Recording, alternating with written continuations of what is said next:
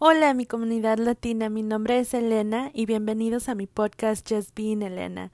El día de hoy voy a estar hablando sobre algo súper importante que quiero compartir con mi comunidad latina, ya que eh, en mi caso he visto tanta gente latina que no sabe o que no entiende sobre esto.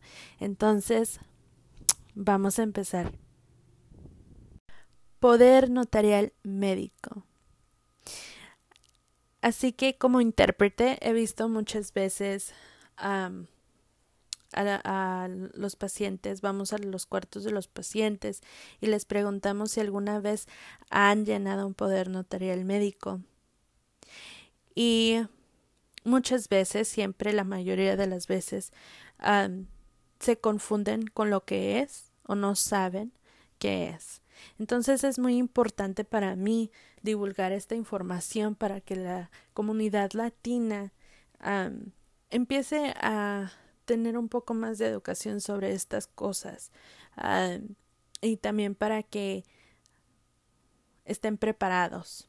Entonces, un poder notarial médico es un tipo de directiva avanzada y se usa para asignar a una persona para que esa persona pueda tomar decisiones médicas por si acaso ocurre una emergencia o por si acaso la persona tiene un accidente y está incapacitada y no puede tomar decisiones médicas. Ahora, mucha gente diría ¿por qué es importante tener un poder notarial médico?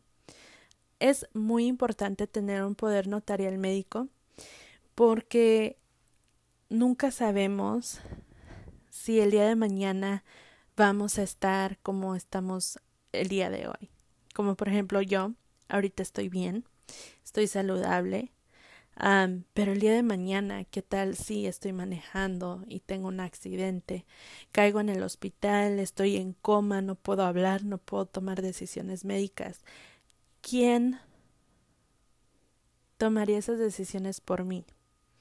Si algo así sucede y no hay un poder notarial médico, entonces se van por familia. Sería primero si uno está casado o casada, sería el esposo o la esposa. Después de eso serían los padres. Después de eso serían hijos. Y después de eso sería cualquier otra persona con quien, por ejemplo, si yo le dije a mi hermana, hermana, por favor, este, si me pasa algo, por favor toma decisión. Tú, quiero que tú tomes decisiones médicas.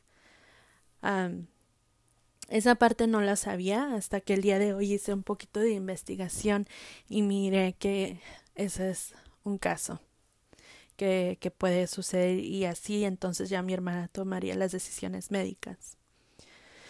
Eh, es importante también saber qué medidas médicas uno quiere, como por ejemplo, el ejemplo que les di ya sobre que caigo en coma. Digamos que mi corazón para de latir. Eh, es muy importante saber si uno va a querer que le den reanimación cardiopulmonar, que la estén reviviendo, que le den shocks, si quieren que los conecten a la máquina de respiración, el ventilador. Es muy, muy importante decir qué es lo que queremos si es que algo sucede. he visto muchos casos donde las personas familiares eh, no saben qué hacer y están confundidos y están tratando de lidiar con el hecho de que su familiar está muy enfermo. Están tratando de lidiar con todo eso y luego arriba de eso preocuparse por quien va a tomar decisiones médicas o preocuparse porque no saben qué es lo que esa persona que está sufriendo en la camilla quería. Entonces es muy muy importante mi latina como mi comunidad latina que empiecen a hablar sobre estas cosas con sus familiares, porque el día de mañana no, como les había comentado, uno nunca sabe qué es lo que pueda pasar. Y por último, nunca queremos ser una carga para nuestros familiares. Entonces les animo a que hablen con sus hijos o que hablen con sus papás sobre qué es lo que ustedes quieren para, en caso de una emergencia o en caso de que suceda algo. Es muy, muy importante. Ahorita a lo mejor hay algunos jóvenes que piensan que porque no están enfermos no les pasará nada pero uno nunca sabe al salir de la puerta de la casa o, o hasta estando en casa pueden suceder tantas cosas.